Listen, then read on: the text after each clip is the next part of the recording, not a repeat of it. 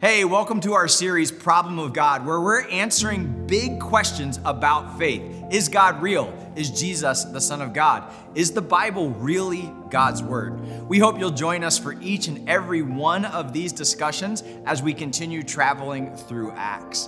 Before you log off, don't forget to fill out that connection card. You can do it at branchlife.church and stay through the end of the talk today where I've got some more important information for you. We hope that this series helps answer some of life's big questions. And thanks again for joining us for the problem of God.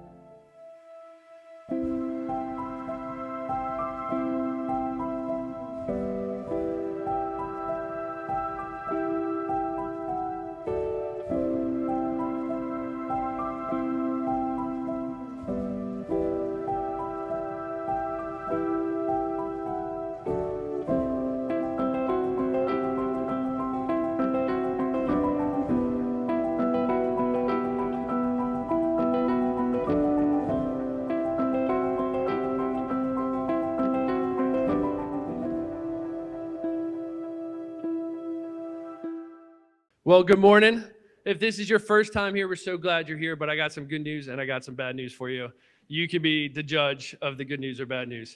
Uh, in this series that we've been going through, the problem of God, and we've been in the book of Acts, uh, we've seen all kinds of things. We talked about suffering, we've talked about miracles, we've talked about who Jesus is, and today we're going to talk about the supernatural. But someone had this great idea to team preach today. So that means you do not only just get one pastor, you do not get two pastors, but you get three pastors.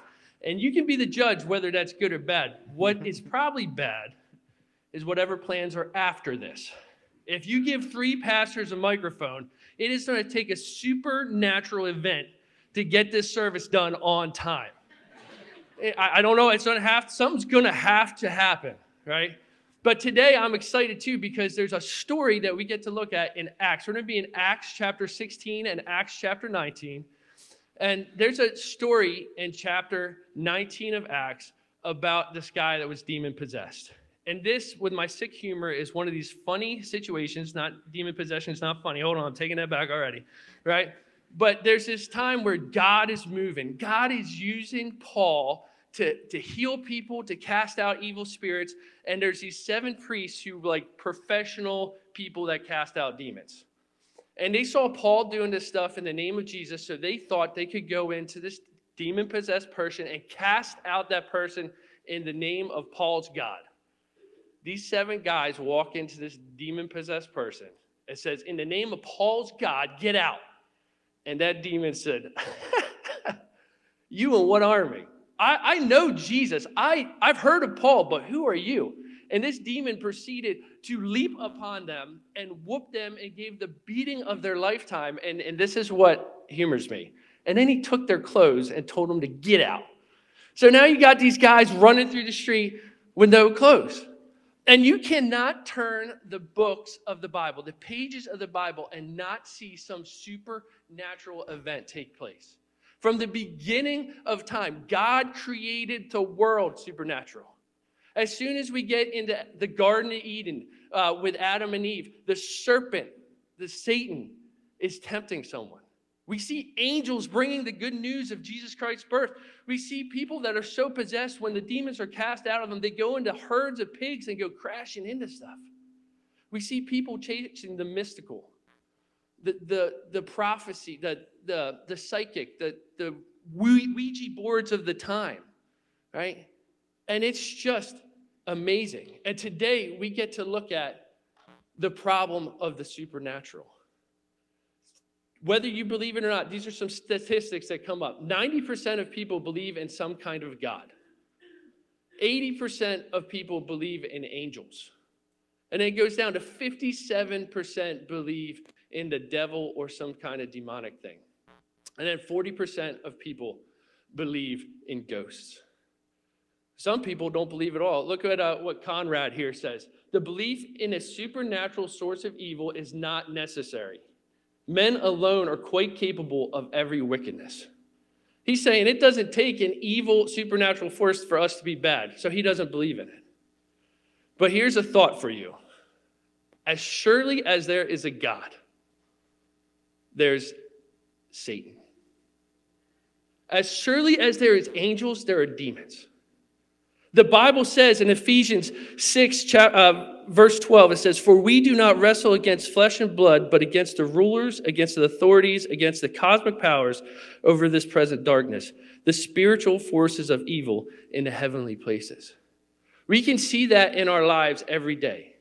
There's people I know growing up, these Ouija boards came in that people would want to, I, I want to know what my future's going to be. I want to know what's happened. These people get around this little thing. I don't know if you're familiar with Ouija boards or not, but they were trying to reach out to something. Right? We see evil acts go on with these shootings in schools and churches and things like that. There's just pure evil that goes on. And today we're going to look at that. We, Josh, Pastor Josh, and Pastor Scott are going to handle this question for us today. What should we do with the supernatural? And when we were talking about this sermon and we were talking about going through, this is a verse that popped into my mind James 4 7 through 8. Submit yourselves, therefore, to God. Resist the devil, and he will flee from you. Draw near to God, and he will draw near to you. Cleanse your hands, you sinners, and purify your hearts, you double minded. The posture that we need to take when handling the supernatural is to move towards the spiritual. That's the spirit of truth. That's the Holy Spirit. That's God. And we see people in the Bible always being led by the Spirit. And we need to move away from the mystical, move away the things that are dark. So as we get going, I'm going to open us with prayer, and then Josh is going to take you home from, well, this next section. So let's pray. Lord, we thank you for this opportunity. We thank you for your words. We thank you that he who is in us is greater than he who is in the world. Lord, I ask that this time be beneficial for all as we study your words. I ask that you give Josh and Scott the words here, Lord, and I ask that you soften hearts, open ears, and open eyes. In Jesus' name we pray. Amen. All right. Thank you, Pastor Alex. So today, as we start addressing the uh, problem of the supernatural, what should Christians do with the supernatural? What's out there? Who's right?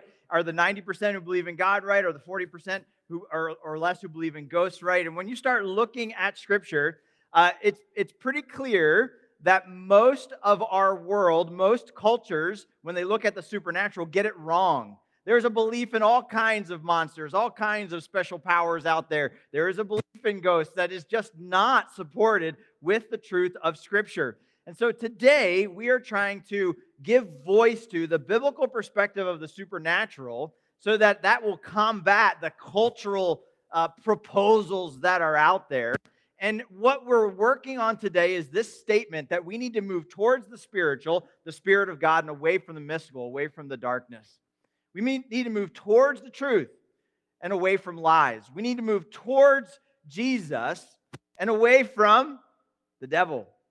And so, what we're going to talk about in two parts is part number one how do we move towards spiritual? What does that mean? And what does it look like? And then Pastor Scott's going to tell us how do we move away from the mystical. So, my section that I'll be covering today is moving towards the spiritual. And this comes from Acts chapter 16 and Acts chapter 19. And uh, uh, Pastor Alex already referenced a story that comes from Acts chapter 16, Acts chapter 19. Uh, and in Acts chapter 16, as we continue through this series, Paul and Barnabas have completed their first journey where they're traveling from town to town, convincing people to believe in God. They're answering major questions that people ask, hence the series, The Problem of God. Last week in chapter 15, at the end of the chapter, Paul and Barnabas went separate ways, and they're beginning a second journey. Remember, they went back to Jerusalem. Now they're heading back out again. They got a new crew, they got more supplies, they're ready to go. It's chapter two in the missionary journeys of Paul and Barnabas. And right when they're getting ready to go on this big journey, they have to ask this question where are we supposed to go? In Acts chapter 16, you start getting introduced to some new characters that come up. First character that comes up in Acts chapter 16, right in the beginning, is a guy named Timothy. Remember last a couple weeks ago, problem of suffering, Paul got stoned, he almost died, and he got redirected to Derbe.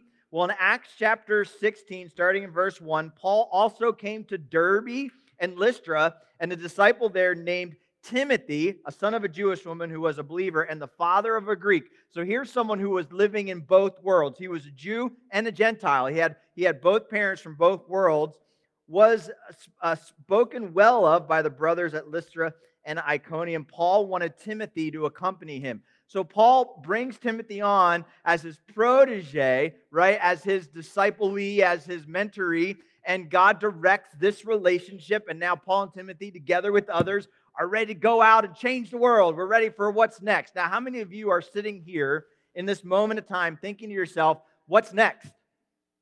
What, where am I supposed to go? What am I supposed to do? How am I supposed to make this decision for the future? We, I don't know if we have any college or high school grads here, but if, if, that, if this is your graduation season, you're sitting right in this zone. You've graduated. What's next? Welcome to adulting, right? Bills got to be paid. Parent, mom, and dad want you gone, you know, exactly right. That's one of the reasons we clap for the kids when they go to their groups.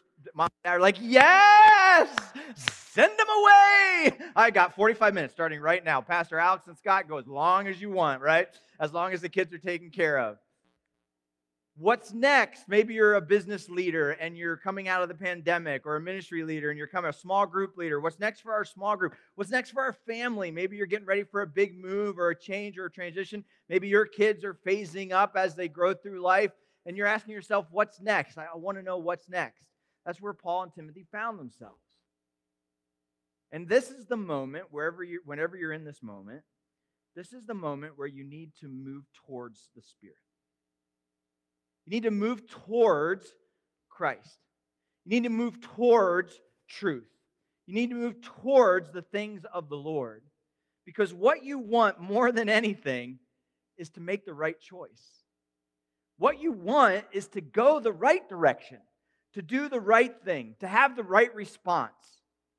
And how can we guarantee the right response? How can we guarantee the right choice is made? Well, you listen to the Spirit. And if God tells you to do it, you do it. And if God tells you not to do it, you don't do it. And that's what started happening to Paul and Timothy in Acts chapter 6, verses 6 through 10.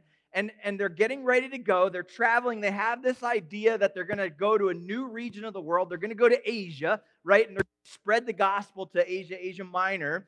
And so they start traveling that way in Acts chapter 16. And they went through the region of uh, uh, Philadelphia and, and Capernaum, anyway, wherever they went through Persia and Galatia, and having been forbidden by the Holy Spirit to, to speak the word of God in Asia, wait a minute, what?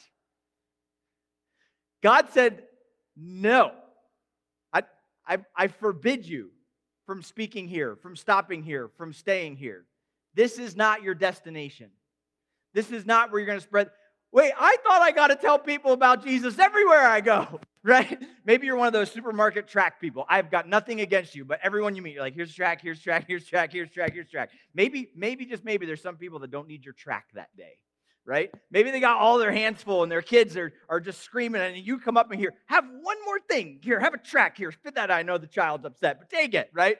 We're always just, we're always trying to like maybe this is the time we, we here at Branch Life Church, we say, hey, there's, there's kind of three things we want to do as church. We want to pray, we want to invest, and we want to invite. And what we want to ask the Holy Spirit to do is show us exactly when is the right time to do the right thing. There have been moments where I have gone to friends' houses, to one's houses, to hospital rooms, where I have said, God, I, I want an opportunity to share the gospel in your way, in your time. Give me the right words. Help me open these doors. And I've gone into that room, I've gone to that meeting, I've gone to that lunch, and I knew that I was not supposed to share the gospel. I remember asking my, my wife to pray for a certain time where I was meeting with a friend, and I, I went in and I, I the gospel it just wasn't right. Didn't feel right. It wasn't set right. It just didn't come up the way it was supposed to come up. I, I had boldness. I was ready, but the door was closed. I came back home and Jane says, Well, how'd it go? I said, I didn't, I didn't, I didn't give the gospel. I wasn't supposed to. And that felt wrong. wrong. Well, what did happen? Well, he needed encouragement. He just needed me to listen. There was uh, we we talked about family that had some some needs and some friends, and we I prayed for that and and we talked over that, but you know, just the door wasn't right. I remember in that very specific circumstance, weeks later, coming into the same conversation, the same type of meeting, having the same prayer support, but this time the door wasn't shut spiritually, it was open spiritually and I got the opportunity to share the gospel. I actually had some stuff in my hand that I was going to give him no matter what, right? And I was able to share the gospel. And in that time, he began weeping as he accepted the Lord Jesus Christ as personal Savior. It was the right time. And that is exactly what Paul and Barnabas were doing in this moment. They were listening to the Holy Spirit, and the Holy Spirit in this moment said, No. They went to speak the Lord in, in Asia. When they had come up to Mysia and they attempted to go to Bithynia, I don't know who named these towns, but the Spirit of Lord Jesus did not allow them. They, they wanted to go this way, God said no. They wanted to go this way, God said no. They wanted to go this way, God said no. And he was, t- he was stopping them as they were getting ready to go on their journey. As you continue reading in the, in the book of Acts, they keep going through this section. So uh, they went, Spirit of God did not allow them. In verse 9, then a vision appeared to Paul at night about a band in Macedonia standing there, urging him to say, Come over to Macedonia and help us. And in verse 10, concluding that God had called him to preach the gospel, they went on to Macedonia. Finally, they're like, we can't go this way. We can't go that way. We can't go this way. We can't go. God, where am I supposed to go? And through a vision, right, Paul sees he's supposed to go to Macedonia. That's the way we're going to go. That's who we're going to minister to. That's who God has us to speak to in these moments. If you're trying to figure out what God has for you next, when you're trying to figure out what God has for you next, you're asking God for wisdom. You're asking God for guidance. Have you ever been in that spot where you thought you were supposed to go to a certain way and He just shut the door? How'd that make you feel? Right? How, how, honestly, were you like, God, thank you for shutting the door in my face? I really appreciate that. Now, most of the time, right? If you're anything like me, most of the time you're like, whoa, wait a minute here, God. That's the way I wanted to go. How dare you change my plans? How I was working hard for that, and now all of a sudden, no. How am I supposed to get there? Lord, I thought this was the job you had for me, and now I'm fired. I thought this was the marriage I was supposed to have, and now, now he's he's sick. I thought this was the family I was supposed to have, and my kids don't get along. Like, I don't understand, God. How come you're redirecting and, and making things go crazy for me all of a sudden? And we d- often don't appreciate it when God says no, or when God redirects, or when plans change. Here's what I want you to remember this morning when you're moving towards the Spirit. Let the Holy Spirit lead, and remember this redirection is still direction. Redirection is still direction. I can say thank you to God when He closes the door. I can say thank you to God when circumstances change. I can say thank you to God when something completely out of my control takes place. Why? Because I know that's in God's control. And when the rug gets pulled out from under me, and when I know this is a dead end and I'm supposed to turn around and go to another direction, I can have this confidence in this moment that redirection is still clearly direction. How many of you have had a moment in your life, don't raise your hands, where you specifically know that God was directing or redirecting you? Maybe it was a, a very supernatural experience where you felt the presence of God in a major way and you knew that there was something you were supposed to do in that moment. I've told you the story when I was driving down the road about a year ago and I passed this family whose house had just burned down and I, I was so busy that I, I just couldn't stop and I got about I don't know, half a mile past that, and the supernatural presence of the Lord was sitting on my chest. I was hard to breathe. I was like, I know I'm supposed to turn around, right? So I turned around and I go back, and that began this incredible ministry that we as a church were able to do for this family. We felt the same way stepping into the story of Charlotte. Charlotte, who has been battling leukemia over the past six or seven months since Thanksgiving. Uh, Charlotte and Lydia, her mom, who also was diagnosed with cancer. Many of you have been praying for them. You've written cards. You've given them You've given them encouragement. There are thousands of families out there that are dealing with something like that. But why are we involved with Charlotte? We believe that the Spirit has led us to this family through relationships and through connections, and that the door was open for us to minister to them through this very difficult season. Often, when God leads, when God redirects, He is redirecting not for for greater financial gain, right? Not for greater fame or greater promotion, which is often the thing that we're going after. Often he redirects us to people, to people that we never knew we were supposed to help. We may have never met otherwise. When God re- redirected Paul to Derbe, he met Timothy. Now Paul's redirecting them to Macedonia, where there's a man waiting for them to, to have the word of God spread. And now they're going to meet someone named Lydia How many of you have a story where God directed or redirected you and it caused you to be able to minister or connect or build a relationship in a way you never thought would happen? I, I think we all have these stories. As a matter of fact, I want to challenge you on your ride home today from, from worship or at lunch today or wherever you are, if you're watching online, to share that story with someone. Tell someone about when God led you because those stories are amazing. One of the reasons we're here today is because of God's leading. Years ago, my wife and I, Pastor Scott and Brooke and others began praying about should we plan a church? Should we where should we plan a church? How should we plan a church? What what possible reason would we have to do that? And and though we all, Scott, Pastor Scott, Pastor Brooke, uh, Jenny, myself, Alex, everyone, though we all were going different directions, God directed us together to this town, to this place, to this worship center, to this morning. Why? For us. So that we could all be together. That's an awesome story. And when you lead, when you move towards the Spirit, you begin to uh, enable Him to lead you where He wants you to go. You see, the, the psalmist knew this when he wrote in Proverbs chapter 16, verse 9, excuse me, Solomon. He said this The heart of the man plans his way. We all got plans, right? But the Lord establishes his steps. The Lord was going to take you exactly where He wants you to go. The moment He wants you to go there, He's going to provide for you exactly the resources you need to do exactly what He wants you to do. And so you need to be open and ready and willing to listen and let the Holy Spirit lead. Now, the big question is how? Maybe you're sitting there going, I don't know, I don't have that story. Like, I, I don't know the last time that the Spirit led me and I knew I was supposed to do something. Well, the rest of the, the chapter shows us how to listen to the Spirit, how to move towards the Spirit, how to be open to the direction and the redirection of the Spirit. And all through the storytelling that happens in chapter 16 and then again in chapter 19, you catch the spirit of Paul and Timothy as they're traveling, listening to the directing of the Lord. And what you start seeing over and over again is them leading into spiritual practices that the Bible lays out. In chapter 13, on the Sabbath day, on the day set aside for worship, they went to a place of prayer. In verse 16, as they were going to a place of prayer, in verse 25, when they were arrested and they couldn't, they were praying and singing hymns to God.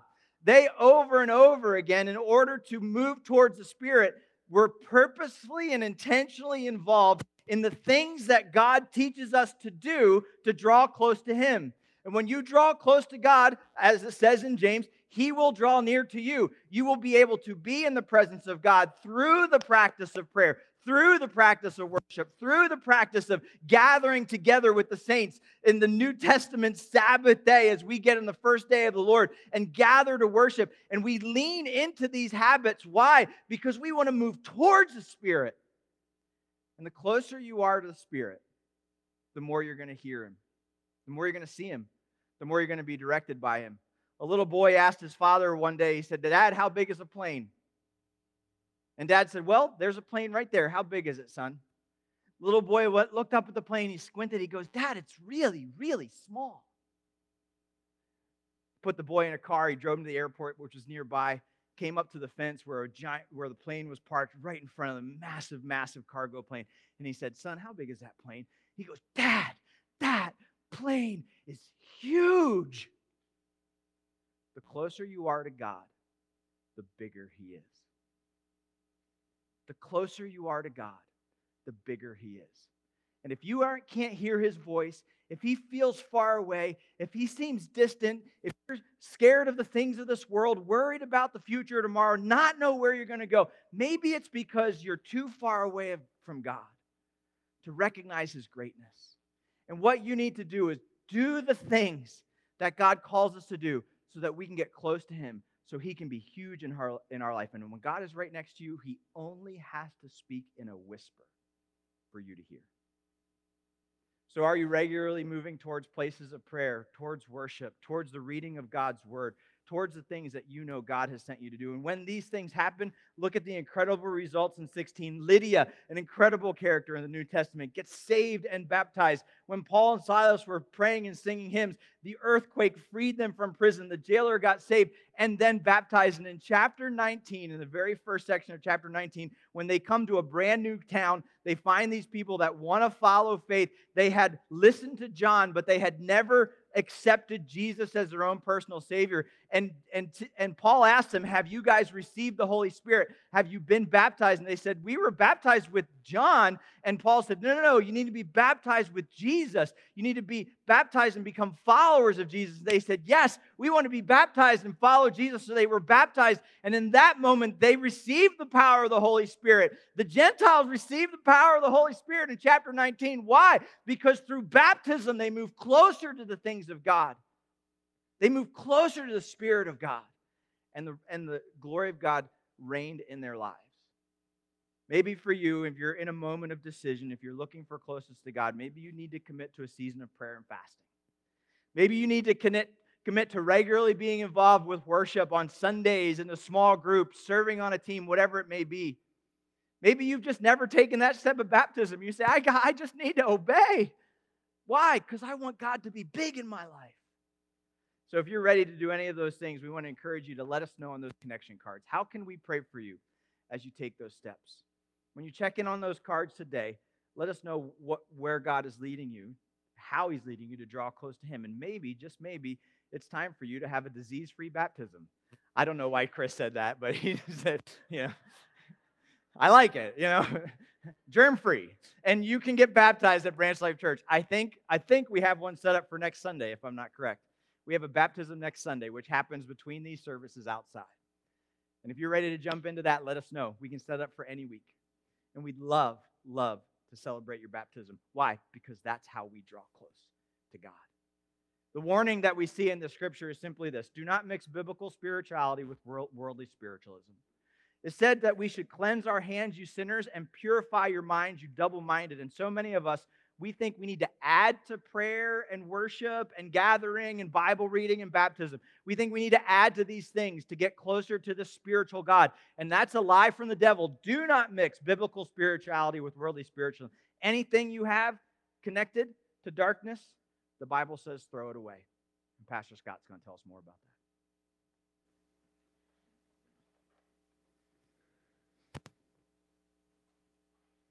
Thanks, Josh. As we continue to, to work through our passage this morning, and we're going to take this step of moving away from the mystical, moving away from those from that, that idea of darkness and that. We're going to continue to look at, at Acts chapter 16 and, and verse 19. And we want to, to come back to Acts chapter 16, and we have this story in this account of, of Paul ministering in a city, and, and things are going great, and and and stuff seems to be at the surface level like this was the type of thing that you would want. Verse 16 of chapter 16 says this As we were going to the place of prayer, there's that idea again, we were met by a slave girl who had a spirit of divination and brought her owners much gain by fortune telling. She followed Paul and us, crying out, These men are servants of the Most High God, who proclaim to you the way of salvation. Seems like a great thing, right? And she kept doing this for many days. Paul, having become greatly annoyed, turned and said to the Spirit, I command you in the name of Jesus Christ to come out of her. And it came out of her that very hour. So here you have this, this young woman who's, who's seemingly saying something very positive and good. Like we're talking about the Most High God, we're talking about the way of salvation. And then Paul eventually gets annoyed and casts out this demon. And you say, why in the world was Paul annoyed?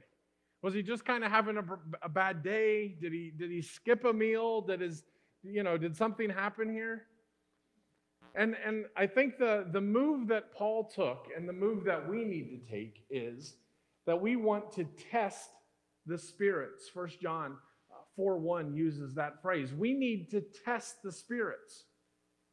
And, and what, what may not come out in this passage for us today uh, was it, it wasn't quite as straightforward in Paul's day as what it might read in our, our English Bibles today. And the reason for is that, that that phrase, the Most High God, is a phrase that is used a lot in the Bible to speak of God, especially in the Old Testament. Also, in Greek culture and in the Greek language, it was used to refer to Zeus. And so maybe it wasn't quite so crystal clear that this gal was like encouraging people to listen to Paul. And maybe there was something more that was going on than just, hey, this girl keeps talking over the preacher, which, which thank you for not doing that this morning. But, but you know, what, what was going on here? And then that phrase there that, that he's proclaiming the way of salvation could also be understood maybe as a way of salvation. And so, again, Paul is sitting here, this, this gal's gone on, and, and he tested the spirits. He said, This girl is not coming from a good place. She has a spirit inside of her. She was known to be one that, that her owners could make money off of from fortune telling. She was not involved in spiritual types things. And then the message that she was sharing was confusing at best. And sometimes when we think about testing, there's a lot of different types of tests that you can take. You know, when you cook, you taste test uh, what you're cooking, hopefully. Your family will appreciate that. If you, you know, is this like actually tastes good? And so you you take a little spoonful of whatever you're working on and you say, oh, this this needs a little more salt, or or let's add a pinch of pepper to this. And, and you can kind of like make stuff taste better and, and you're, you're seasoning as you're going along. And so that's one type of test. And sometimes people like do that with their spirituality. Josh was just kind of talking about that. Like, hey, we've got this spiritual walk and, and something's a little wrong or something's a little off. So we're going to add a little pinch of this. We're going to add a little pinch of that. And we're going to try to make this be better. That is not the type of test that uh, is being encouraged by Scripture. There's a different type of test that you take, and it's to determine like if you have poison inside of you. You know what should they do when that test comes back positive? It's not like, oh, let's just make that taste a little better. They do things like pump your stomach. They do things like to give you medicine that will expel in a variety of ways that we won't talk about this morning that substance from your body. You want to get it away from you as far as possible. And when it comes to talking about and thinking about what do we do to move away from the Spirit, that's more of the type of test that we're doing. When we find something that's connected with darkness, with Satan, with evil, we want to get rid of it. We want to expel it as far away from us as possible. And you start to ask, well, well, well what do we do? Like, how do we figure out which is which and what's good and what's bad? Listen to this quote by Charles Lawless. He's a professor at, the, at a seminary, way smarter than me. Um, and, and, but he put this phrase uh, saying, counterfeiting the divine is Satan's first tool for deceiving believers. Consequently, the primary task of the spiritual warrior is not to know Satan well it is to know God so intimately that Satan's counterfeit becomes obvious in comparison. Sometimes when, when people, we start talking about spiritual beings and demons and all of that, like you, you dive in and you're like, I got to figure all this out. And you know what is surprising? The Bible is very clear that there are spiritual forces, good and evil there's not a lot of details in the Bible of what those things are like. So then you think, well, I got to figure this out. So then you start going into all sorts of other places other than the Bible, and you get into a lot of trouble that way because people just make up crazy stuff to sell books or to do whatever. Do you know what the Bible tells us a lot about? God. Do you know what you can be completely clear about? knowing who He is and the type of things that He values and loves. And so when you test the Spirit, you're testing it against the ultimate perfect example of God. As we continue through our passage, then, and, and we take another step and another move, we, we come to Acts chapter 19. And, and God is doing a great work in Acts 19. Paul is, is having a tremendous ministry to the point where, as a, as a kind of special uh, explosion of, of God's work in that area, the clothes that come into contact with Paul, maybe the stuff that he used to like wipe the sweat off of his brow while he was building tents or, or different things like that, were being taken from people and, and taken to sick people, and they were getting healed just by get, encountering Paul's clothing. Uh, it, was, it was an amazing thing that was a, a special circumstance. And, and uh, Alex mentioned earlier this story that was one of his, and it is a, it is a crazy, funny story uh, in Acts chapter 19. But you have these itinerant Jewish exorcists. So there's these guys. They make a living going around the country doing something uh, uh, related to, to, to, spirits and that, or at least that's what they claim, and, and undertook to invoke the name of the Lord Jesus over those who had evil spirits. They wanted to get in on this work of God that, that Paul was, was a part of. And they said, I assure you by the name of Jesus, whom Paul proclaims. The seven sons of a Jewish high priest named Sceva were doing this. But the evil spirit answered them, Jesus I know, and Paul I recognize, but who are you? And the man in whom the evil spirit leaped on them, mastered all of them, and overpowered them. So they fled out of that house, naked and wounded. And, and sometimes when we're, uh, we get, guys tend to do this more often than ladies. Ladies, you have much more wisdom than, than men do. But you, we get all excited and we think we can conquer the world, right?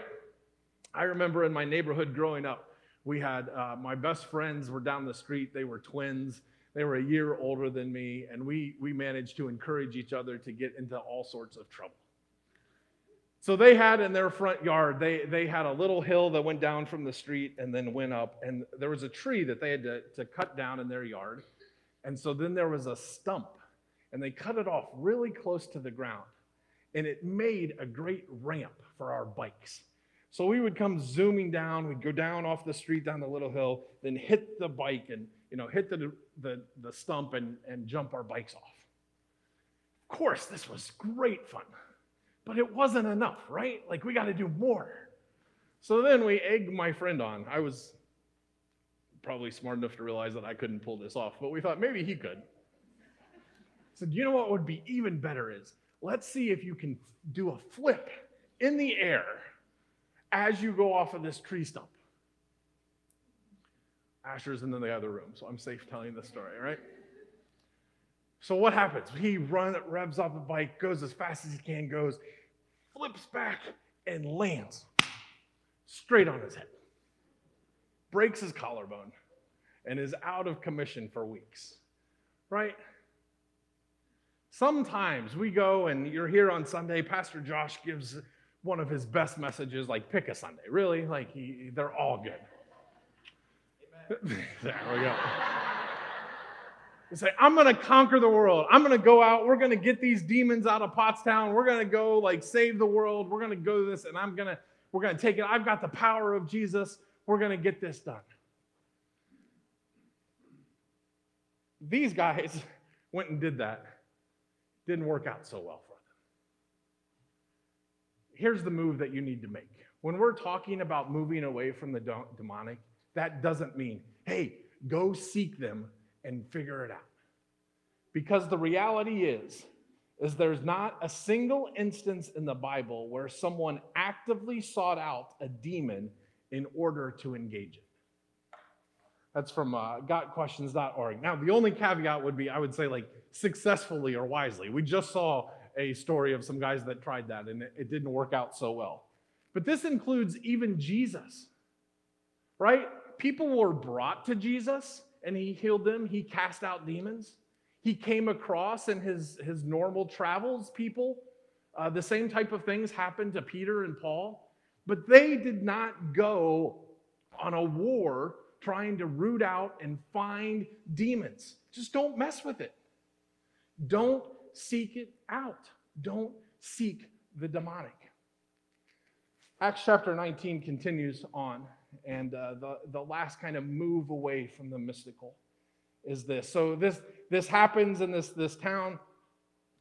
They see the great works that Paul's doing. They see it doesn't go so well for these counterfeit exorcists, and, and many people come to know Jesus as Savior. And it says also, many of those who were now believers came, confessing and divulging their practices. And the number of those who had practiced magic arts brought their books together and burned them in the sight of all. And they counted the value of them and found it came to 50,000 pieces of silver.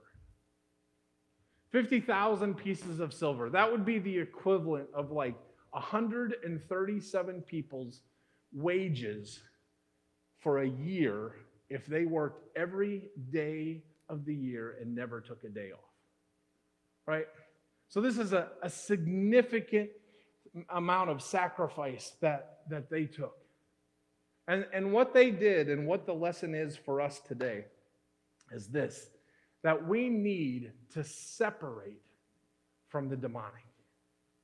We need to, to take steps away from it. And we need to get rid of the things that were connected with that. I don't, I don't know what's in your house. We talked about Ouija boards before. We could talk about all sorts of things. And we're not talking about, you know, books that have a story in it about some that's not what we're talking. We're talking about items that are actually used in some type of false religion and actually attempting to connect with dark spiritual or other spiritual forces.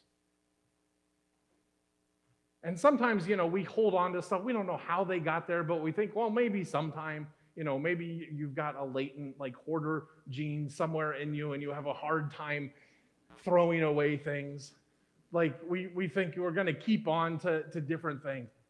Just get rid of it. Don't, don't keep it. Now, setting up a bonfire like in your neighborhood might not be the best way to do it, but, but get rid of the stuff.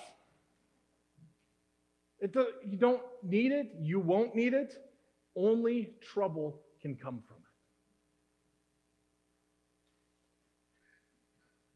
we live in a culture and in a, in a time where, okay, maybe we believe in spiritual things, but we, we don't take it too seriously. We can say confidently that the spiritual forces in this world are real.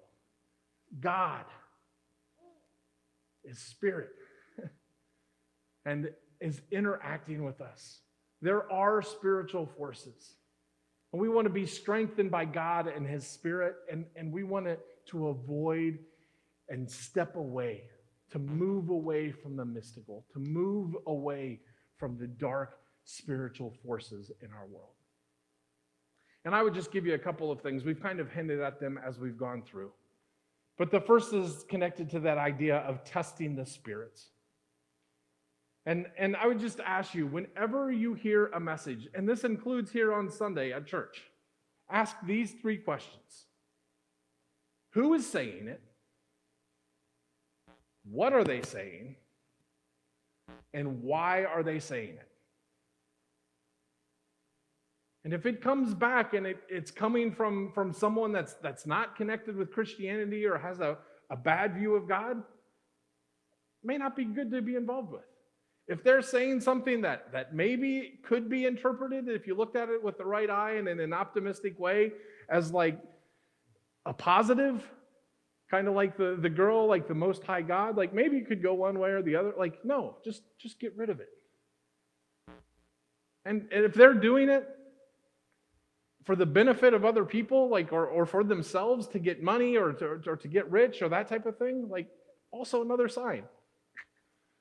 Move on. And then, secondly, we just talked about it, but throw out anything demonic. Anything that, that, that is there and that is connected with the worship of false gods, false spirits, connecting with something that isn't. We've been talking about this morning about these two moves the move to the spiritual and to pursuing God, and the move away from the mystical and the, the, the demonic, the, the evil.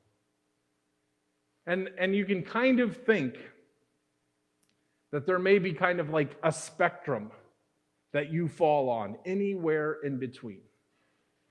This side of good and, and this side of evil and, and Satan. And in a sense, that's true. But the reality is, is that there are only two sides. And you're on one of the side or the other.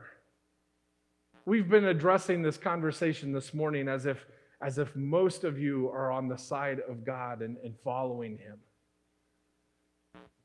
But we just want to, to say that this is, this is not something that like is incremental. There is a time and a place when you step from one side to the other.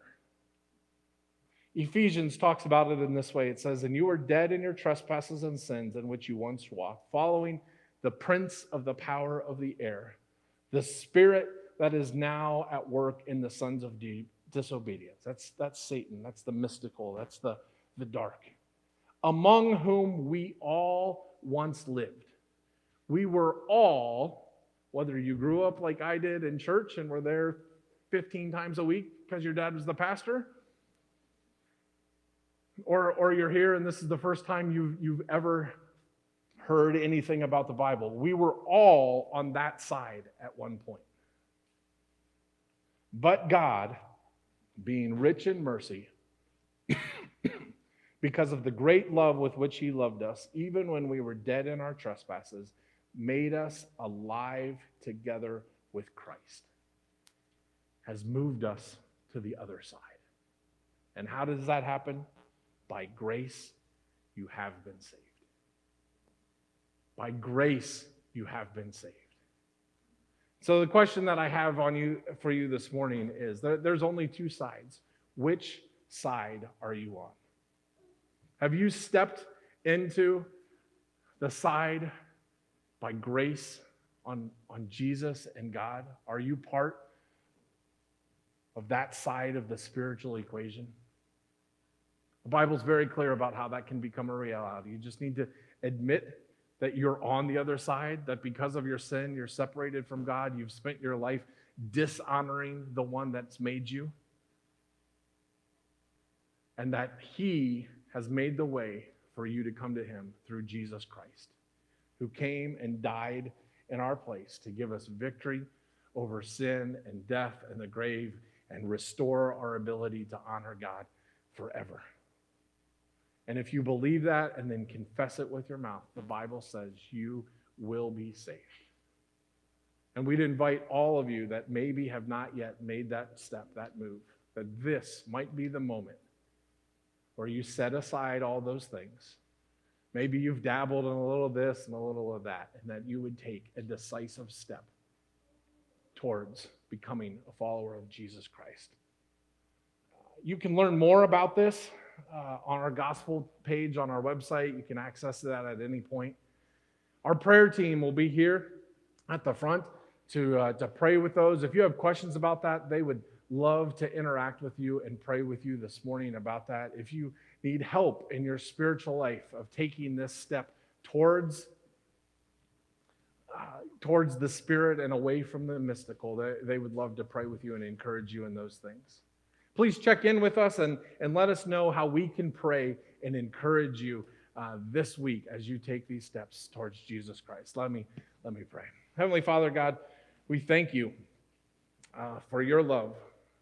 Uh, we thank you for your grace, that you have uh, moved me and many of us this morning to, to your side of the equation. We pray that if there are those that are here that have not yet made that decision, that today would be the moment of their salvation.